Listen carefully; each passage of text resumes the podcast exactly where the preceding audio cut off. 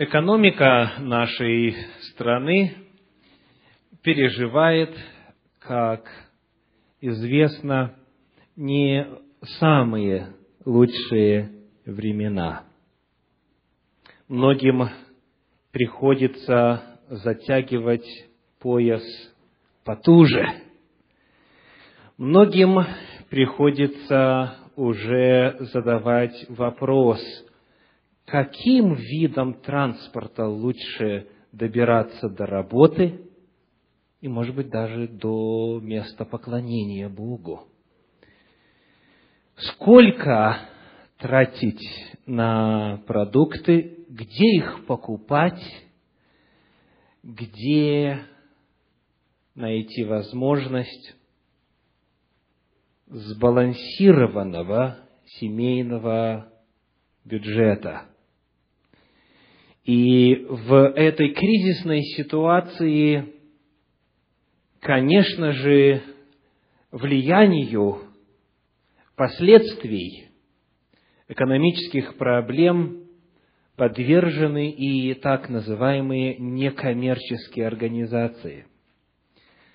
Синагоги, церкви, благотворительные фонды – те организации, которые занимаются духовно-просветительской деятельностью, гуманитарной помощью людям, также терпят урон, будучи в состоянии теперь уже меньше сделать, потому что доноры, жертвователи решают в первую очередь более насущные проблемы своих семей.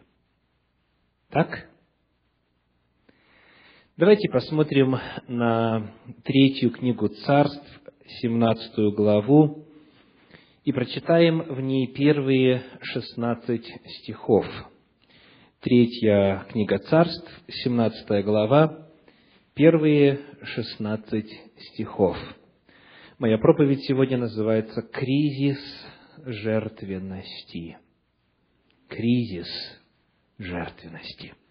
«И сказал Илья Фисветянин из жителей Галаадских Ахаву, «Жив Господь, Бог Израилев, пред которым я стою, в сии годы не будет ни росы, ни дождя, разве только по моему слову». И было к нему слово Господне – пойди отсюда и обратись на восток, и скройся у потока Харафа, что против Иордана. Из этого потока ты будешь пить, а воронам я повелел кормить тебя там. И пошел он и сделал по слову Господню пошел и остался у потока Харафа, что против Иордана. И вороны приносили ему хлеб и мясо поутру, и хлеб и мясо вечером, а из потока он пил. По прошествии некоторого времени этот поток высох, ибо не было дождя на земле. И было к нему слово Господне. Встань, и пойди в Сарепту Сидонскую, и оставайся там. Я повелел там женщине, вдове, кормить тебя. И встал он, и пошел в Сарепту, и когда пришел к воротам города, вот там женщина-вдова собирает дрова.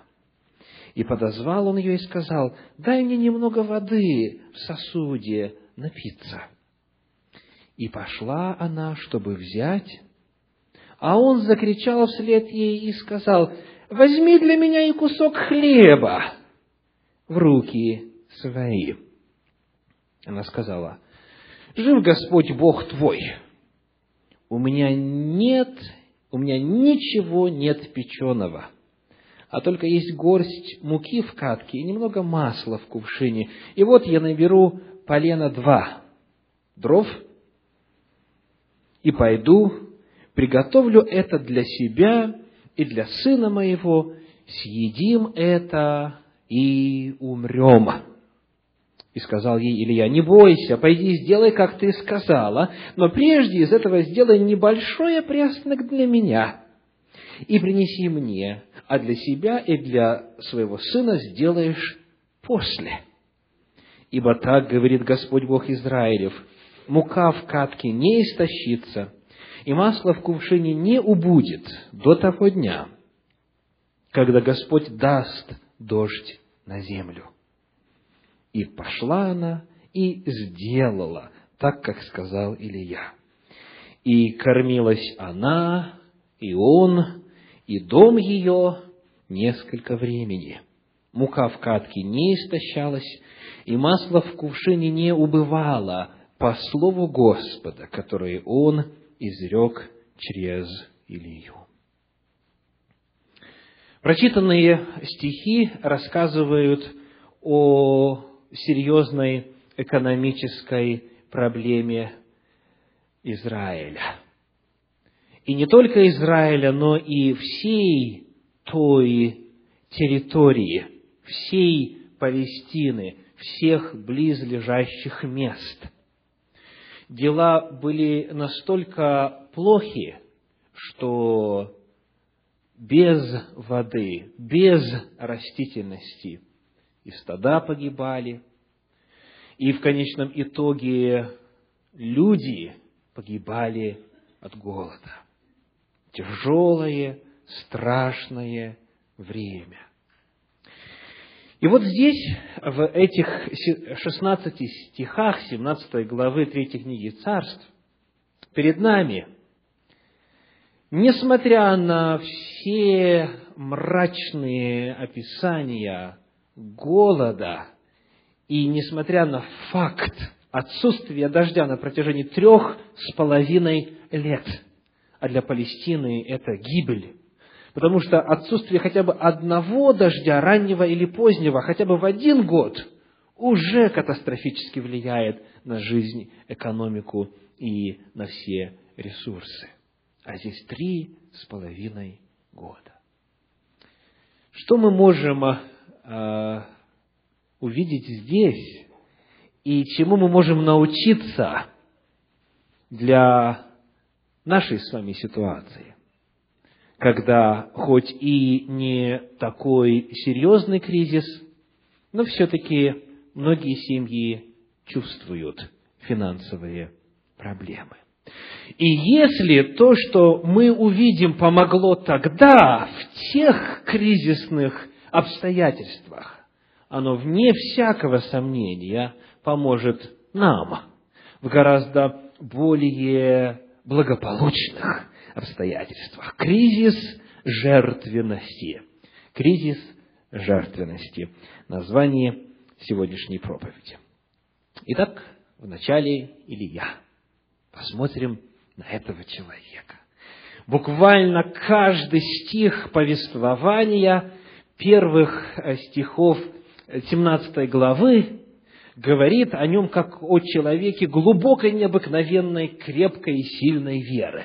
Первый стих говорит, «И сказал Илья Фисфитянин из жителей Галаадских Ахаву, «Жив Господь Бог Израилев, пред которым я стою». Вдумайтесь, он перед кем стоит? Перед царем. Перед царем, который, оставив заповеди Божьи, ввел всю страну в идолопоклонство, и который знает, что Илья его идеологический и политический враг. И он хочет, уже давно хочет прибрать Илью к рукам. И вот пророк Господень появляется во дворце царя и, находясь в присутствии царя, говорит – я стою перед лицом Господа. Сама по себе эта фраза, она представляет собою вызов царю и его власти, самому факту его правления. «Жив Господь Бог Израилев, перед которым я стою, и дальше в сии годы не будет ни росы, ни дождя, разве только по моему слову». Итак, вот этот первый стих, что говорит нам о вере Илии? Какова она? Во что он верит, во-первых? Он верит, что Господь управляет природой. Не будет дождя. Это Илья не сам придумал. Он получил откровение от Господа, и он его провозглашает и говорит, в сии годы не будет ни росы, ни дождя, разве только по моему слову, ибо я вестник Божий. Он верит Господу. Когда еще никаких даже и признаков беды или засухи нет.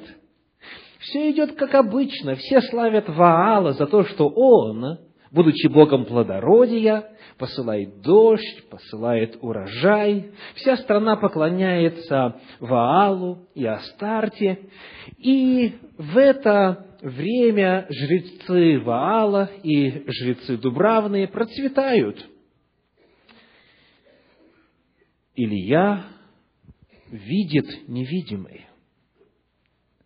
Он приходит и говорит, дождя не будет, росы не будет. Этого еще нет, признаков еще никаких нет, все благополучно, но Илья знает Господа и знает, что Господь не ошибается. В первом стихе мы видим его веру в то, что Бог управляет природой. В первом стихе мы видим его веру в то, что Бог знает будущее. Мы видим его веру в Божью защиту. Он смело входит в царский дворец, провозглашает свою весть, оставляет царя и остается невредим. Это вера Ильи пророка. Дальше, второй стих говорит, «И было к нему слово Господне, пойди отсюда и обратись на восток, и скройся у потока Харафа, что против Иордана, и из этого потока ты будешь пить, а вороном я повелел кормить тебя там». И пошел он, и сделал по слову Господню, пошел и остался у потока Харафа, что против Иордана, и вороны приносили ему хлеб и мясо поутру, и хлеб и мясо вечером, а из потока он пил. Как здесь его вера проявляется? Кому-нибудь из вас вороны когда-нибудь приносили завтрак или ужин? Правда, дело редкое, да? И из того, что мы знаем об этом пророке, у него тоже такого опыта никогда не было. Вот только додуматься, чтобы вороны могли кормить человека. Обычно наоборот бывает, да? Не успеешь разложить на природе, да, утром или вечером, не имеет значения, раз исчезла. Ворон унес. А тут наоборот. В чем здесь вера пророка проявляется? Он верит в то, что Бог управляет не только сезонами, не только дождями, не только климатическими условиями, но и миром животных. Он может повелеть, чтобы ворона принесла мясо, да еще правильное мясо, чистое мясо, кошерное мясо, приготовленное мясо. То есть, как будто в ресторане. Представляете, вера. Бог говорит ему, пойди, и это будет сделано, и он идет. Он верит Господу, он доверяет Господу.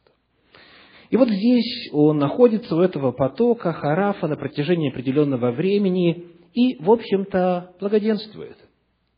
Питается не просто хлебом и водой, но хлебом и мясом и водой. Ему хорошо, правда? Уже засуха началась, уже начинается недостаток в народе, уже экономические показатели идут вниз, а он, доверяя Господу, в безопасности. Как будто его это и не касается. Но история продолжается.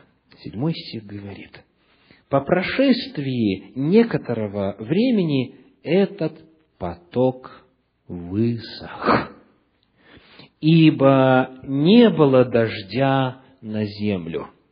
Давайте припомним, что Господь сказал ему. иди скройся у потока Харафа, из этого потока ты будешь пить, а воронам я поверил кормить тебя там. Такое было условие, правда? Вот это воля Божья, вот это Господь сказал. И тут вдруг, по истечении какого-то времени, поток высыхает. Обратите внимание, вопреки тому, что сказал Господь. Потому что Господь сказал, это у тебя будет, и это было некоторое время, а тут вдруг нет, исчезает.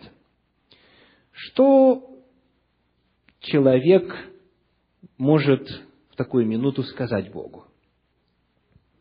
Господи, ты обещал, ты обещал, ты сказал, что если будешь делать то-то и то-то, то я и залью на тебя благословение, и житницы твои будут переполняться, и а, во всем у тебя будет успех, и изолью благословение до избытка, только лишь вот сделай так-то и так-то, как вот у Малахи, например, в третьей главе написано в стихах 9 и 10.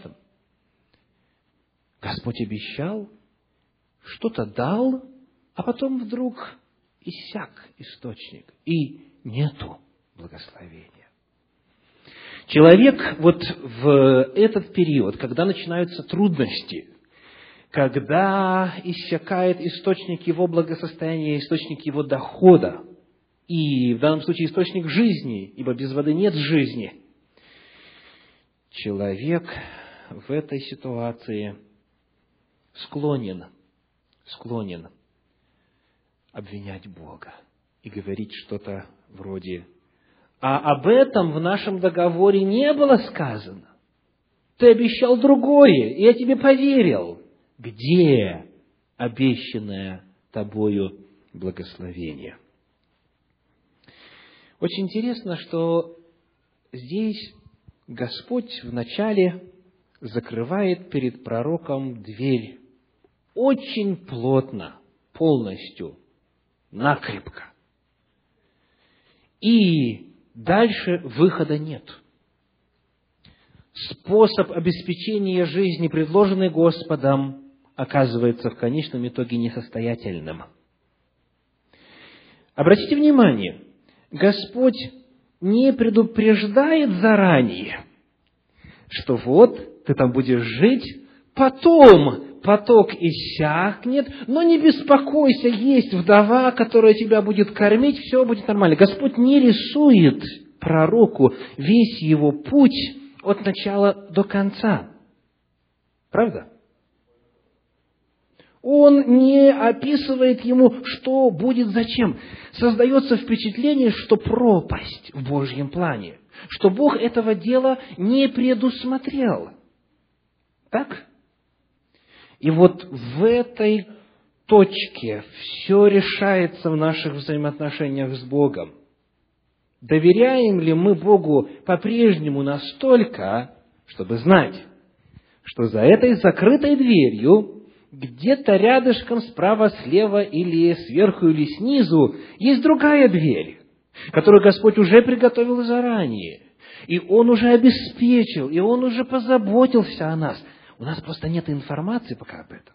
Мы еще не знаем, но Господь уже все сделал для нас. Итак, вот этот первый кризис, который наступает в этой истории для пророка Илии. И тем не менее, и тем не менее, он не ропщет поток высох, и, восьмой стих говорит, «И было к нему слово Господне, встань и пойди в Сарепту Сидонскую и оставайся там. Я повелел там женщине-вдове кормить тебя». И встал он и пошел в Сарепту. И когда пришел к воротам города, вот там женщина, вдова, собирает дрова, и подозвал он ее и сказал, дай мне немного воды в сосуде напиться. Следующий этап истории представляет весьма интересную загадку. Скажите, куда Господь его посылает? в Сарепту Сидонскую. Сарепта Сидонская – это город, который стоял на берегу Средиземного моря, ну и, соответственно, был сидонским, не израильским. Это языческая территория.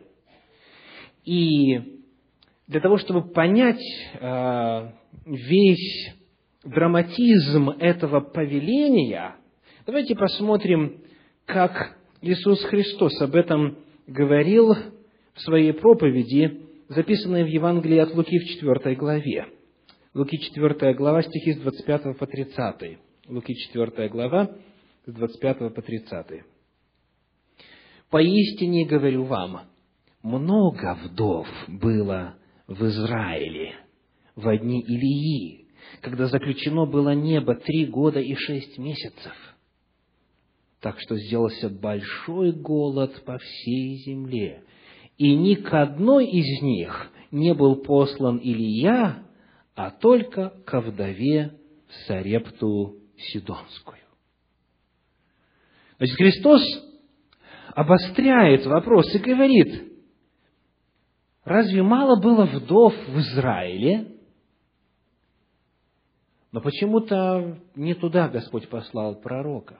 Он посылает его за пределы Израиля, посылает его на языческую территорию, и вдова-язычница призвана позаботиться о нем – Дальше Христос продолжает и говорит, много также было прокаженных в Израиле при пророке Елисее, и ни один из них не очистился, кроме Неймана Сириянина.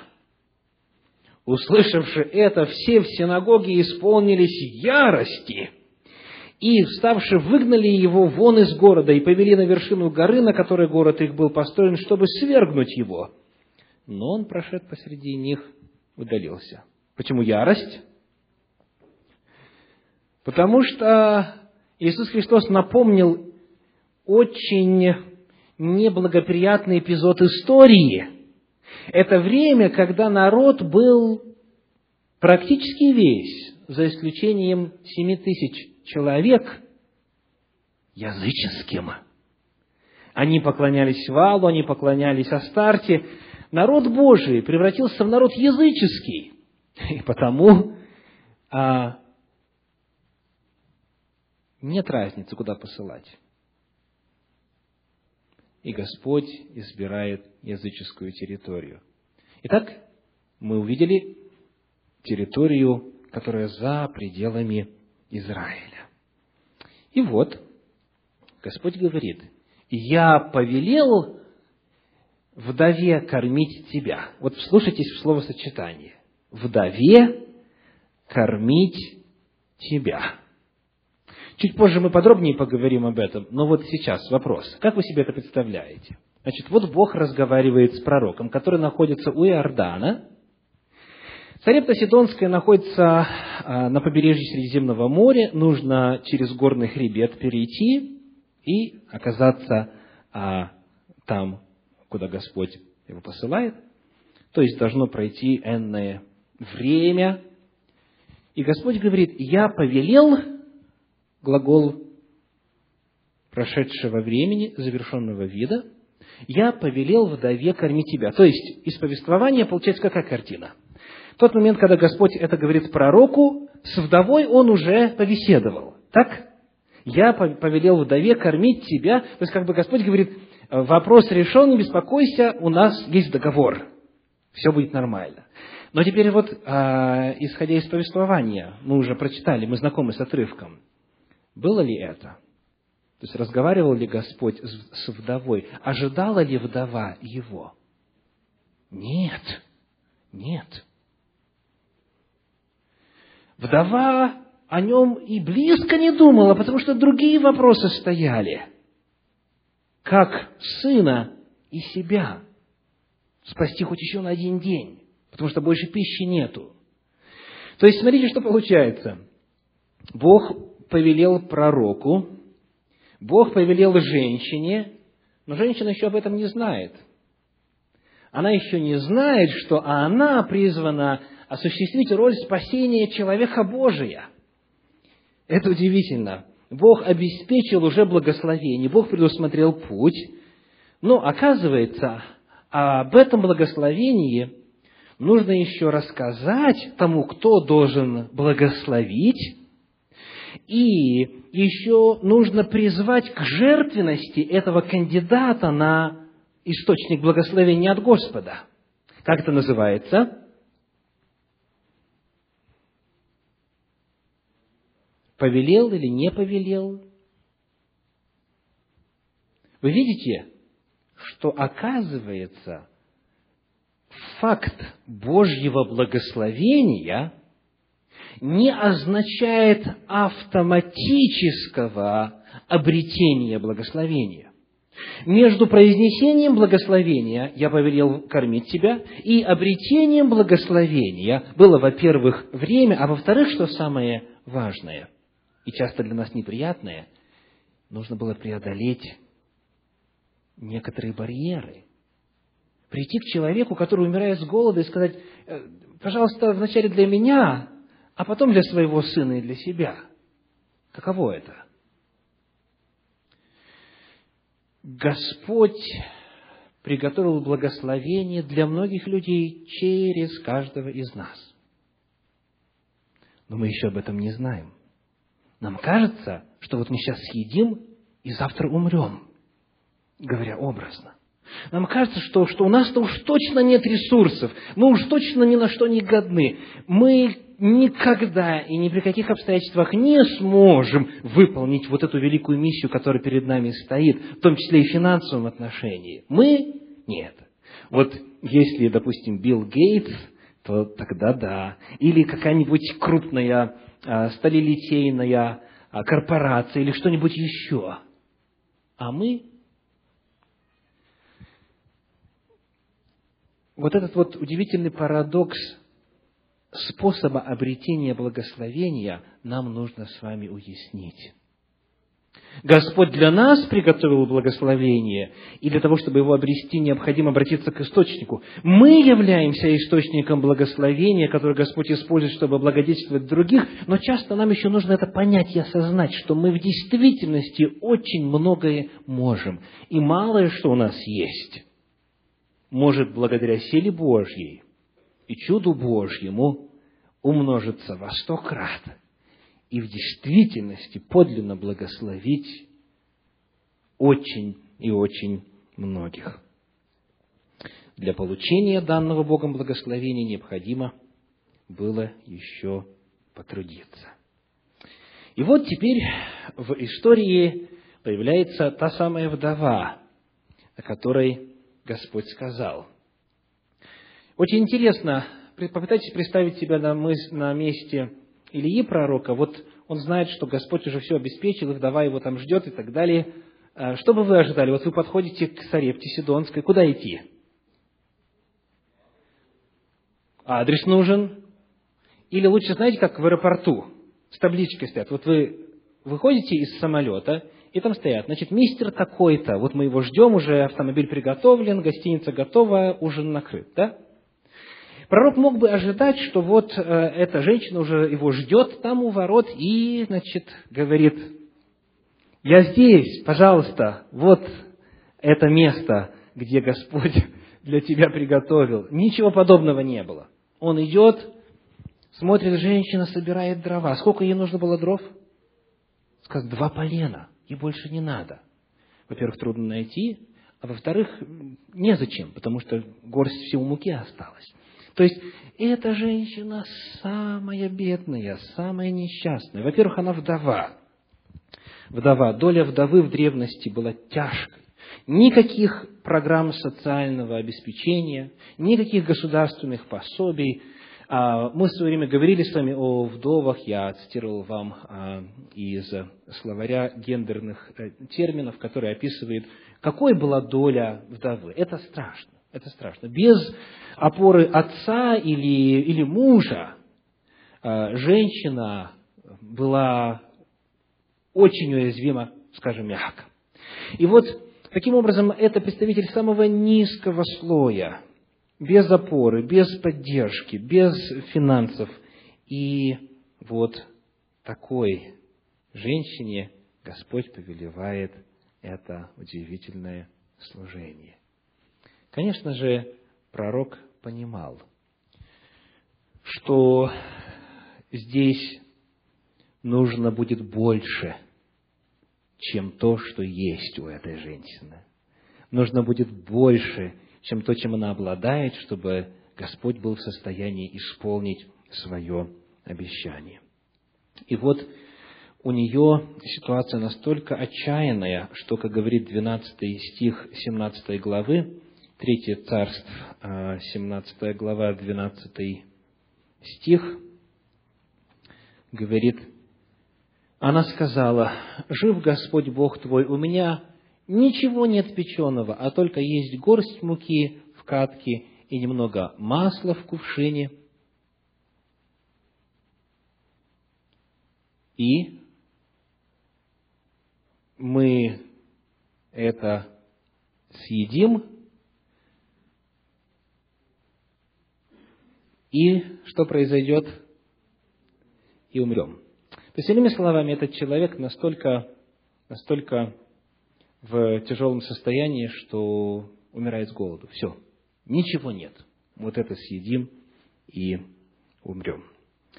И вот теперь попытавшись представить себя на месте этой женщины, посмотрим на ее поведение. Итак, 17 глава, стихи 10 и 11. Третья книга Царств, 17 глава, стихи 10 и 11. «И встал он и пошел в Сарепту, и когда пришел к воротам города, вот там женщина-вдова собирает дрова, и подозвал он ее и сказал, дай мне немного воды в сосуде напиться. Очень интересная просьба. А, скажите, какие проблемы появляются? Тут же, сразу же, как только вопрос прозвучал. Откуда взять воду? Да, она живет на побережье большого водоема, но это соленая вода.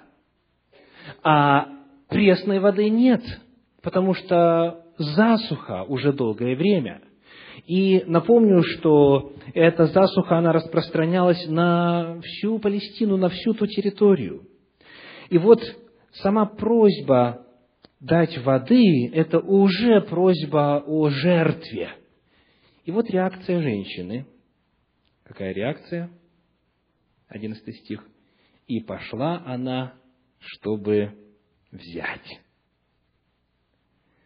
Значит, что это о ней говорит? М?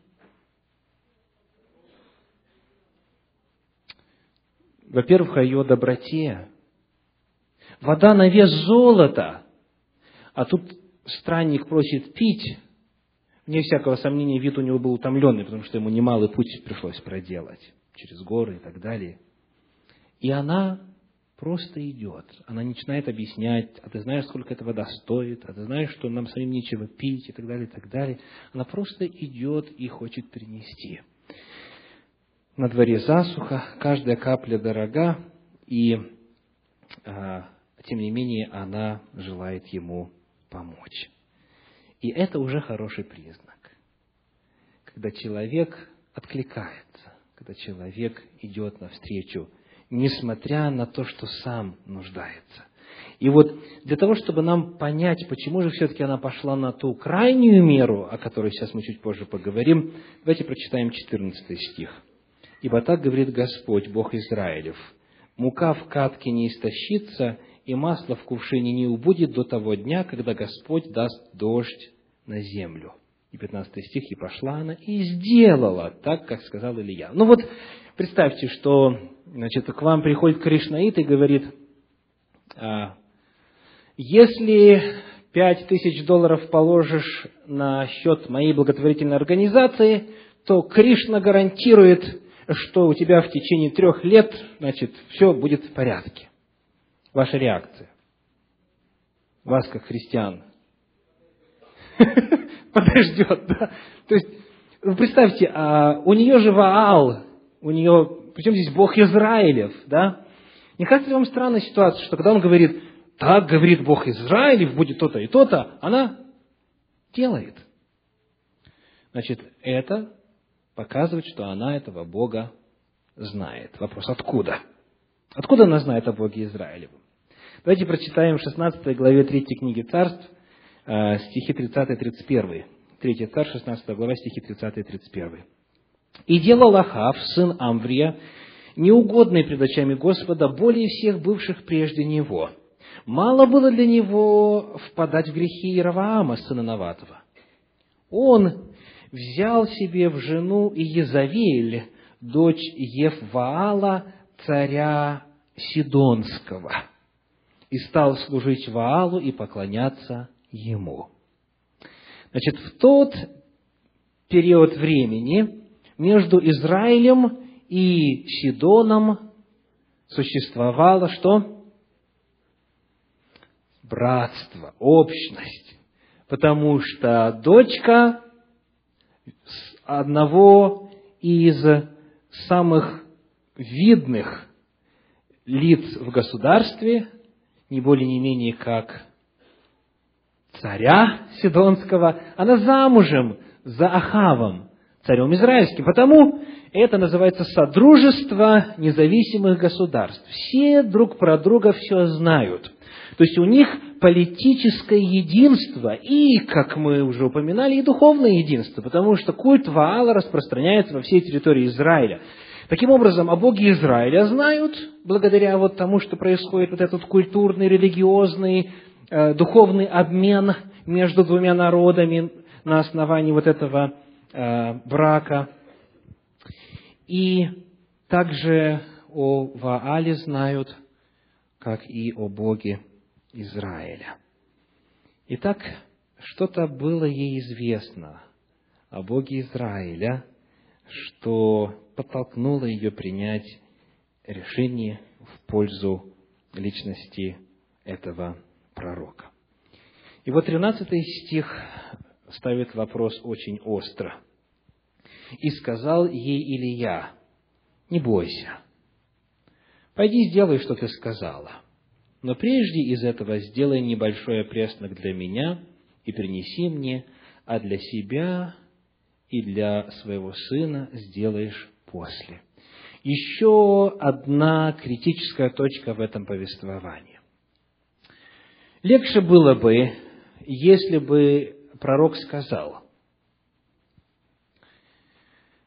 возьми муку и елей, приготовь и поешь с сыном, а потом, если я в действительности Словом Божьим говорю, ты увидишь, что в кувшине опять, вернее, что в катке опять есть мука, в кувшине опять есть масло, и вот тогда, убедившись, ты сможешь выполнить роль, которую предлагает тебе небо.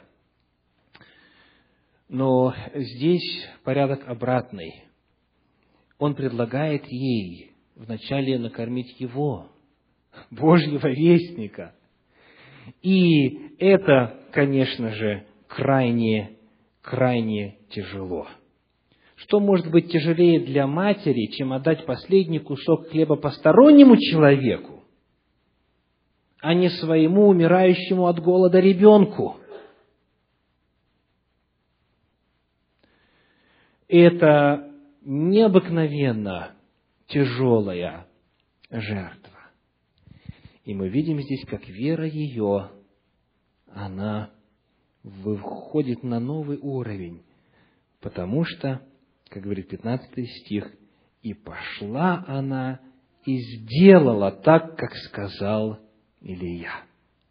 Итак, ее вера воплощается в действие, и она в действительности вначале для человека Божия, вначале Господу, Бога на первое место, а потом уже свои нужды на второе. И вот что было в результате. И кормилась она, и он, и дом ее, мука в катке не истощалась, и масло в кувшине не убывало по слову Господа, которое он изрек через Илью. В то время, как многие другие умерли от голода, как многие вдовы умерли от голода, как многие семьи погибли, в то время, когда ситуация была настолько тяжелой, что смерть стучалась во многие семьи, это вдова из Сарепты Сидонской, она процветала. Она благоденствовала и дом ее, потому что она избрала Господа во-первых и поверила, что Он удовлетворит ее нужды. В трудные финансовые времена у всех появляется искушение поступиться принципами и пересмотреть приоритеты. Принятые ранее решения о суммах пожертвований, о процентах того, что человек дает, посвящает Господу. Эти решения пересматриваются, и человек поддается искушению снизить свое участие в деле Божьем для того, чтобы спасти свой семейный бюджет. Но как раз-таки, дорогие братья и сестры, уважаемые радиослушатели, как раз-таки в эти моменты, вот в эти кризисные моменты, когда назревает кризис жертвенности, в этой ситуации и проявляется, и растет, и умножается вера. Легко жертвовать тогда, когда есть излишек. Легко отдавать Господу часть своих средств тогда, когда все хорошо. Но подлинный подвиг заключается в том, чтобы оставаться верным принципам, оставаться верным своим обетам. Именно тогда, когда наступает кризис. Но вместе с наступлением кризиса приходит также еще одно удивительное явление. Кризис – это предпосылка для чуда. Давайте еще раз повторим. Кризис – это предпосылка для чуда. Человек, как правило, не просит у Бога чуда, если у него все хорошо, если он ни в чем не нуждается, правда? Но когда наступает кризис, тогда он нуждается в особой сверхъестественной помощи от Господа. Кризис – это не только предпосылка, это также условие для чуда. То есть, всякий, кто хочет увидеть чудо от Господа, он должен находиться в состоянии кризиса. Без кризисов чудес не бывает. Такова природа устройства вещей. Теперь вопрос ко всем вам. Верите ли вы в того же самого Бога, в которого верил Илья пророк?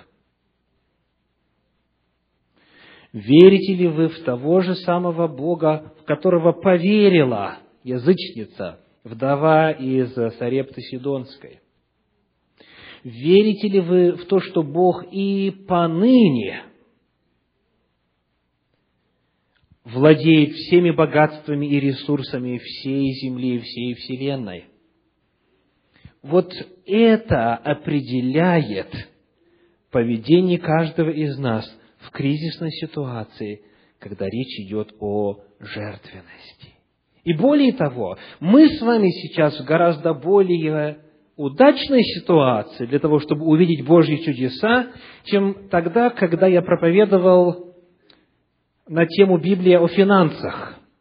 У нас был цикл проповедей в течение почти трех месяцев. Вот тогда увидеть чудо было труднее, чем сейчас. И если вы помните эти принципы, а если не помните их, можно прослушать заново на веб-сайте центра тройной w.russiancenters.com или заказать аудиозаписи у операторов – Сейчас время применить эти принципы. Там оставлены золотые ключики благословения финансового. И Господь, будучи верен и истинен, в особенности в кризисные времена, готов явить свою силу. И сделать то, что кажется невероятным и невозможным. И именно сейчас время действовать. Именно сейчас время проявлять принципиальность, посвященность, жертвенность. Именно сейчас время поддерживать дело Божье, поддерживать церковь, поддерживать миссионерские программы. Именно сейчас время поддерживать благотворительные программы и все, что по воле Божьей осуществляется для достижения душ. Сейчас время действовать. Сейчас время принципиальности. А Господь остается верен. В книге притчи, в третьей главе, стихи 9 и 10 сказано так. Притчи, третья глава, стихи 9 и 10. «Чти Господа от имения Твоего и от начатков всех прибытков Твоих». И тут же обетование и наполнятся житницы твои до избытка, и точила твои будут переливаться новым вином.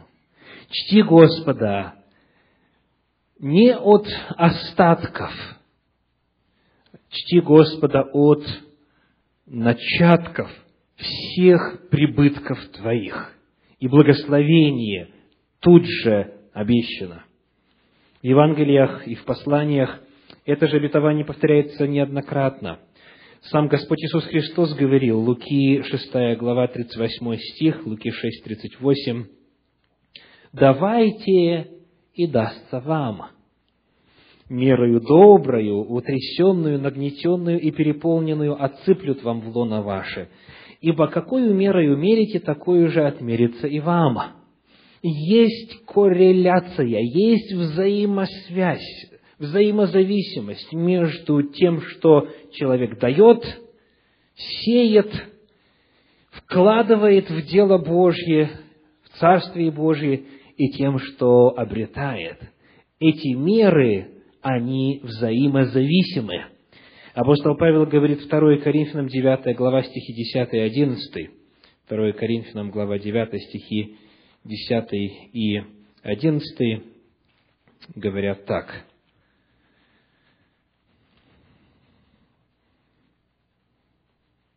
дающий же семя сеющему, и хлеб в пищу подаст обилие посеянному вами, и умножит плоды правды вашей, так чтобы вы всем богаты были на всякую щедрость, которая через нас производит благодарение Богу. Апостол Павел говорит о финансах, которые человек посвящает Господу, как о семени, которое человек сеет – и Господь подаст обилие посеянному и пошлет удивительное благословение. И кризисное время – это самое лучшее время для того, чтобы обрести это благословение от Господа. Мой призыв ко всем вам сегодня – совершайте, продолжайте совершать действия веры. Испытайте Господа или испытайте вновь Господа. И в завершение я хочу молиться о всех тех, у кого финансовые трудности, о всех, кто испытывает сейчас особую финансовую нужду, кому в действительности кажется, что лучше сына накормить, чем Господу на Его дело отдать что-либо. Это серьезный вопрос. И Господь понимает каждого из нас. Он знает каждую ситуацию в отдельности. И для этого Он оставил эту историю. И много ей подобных.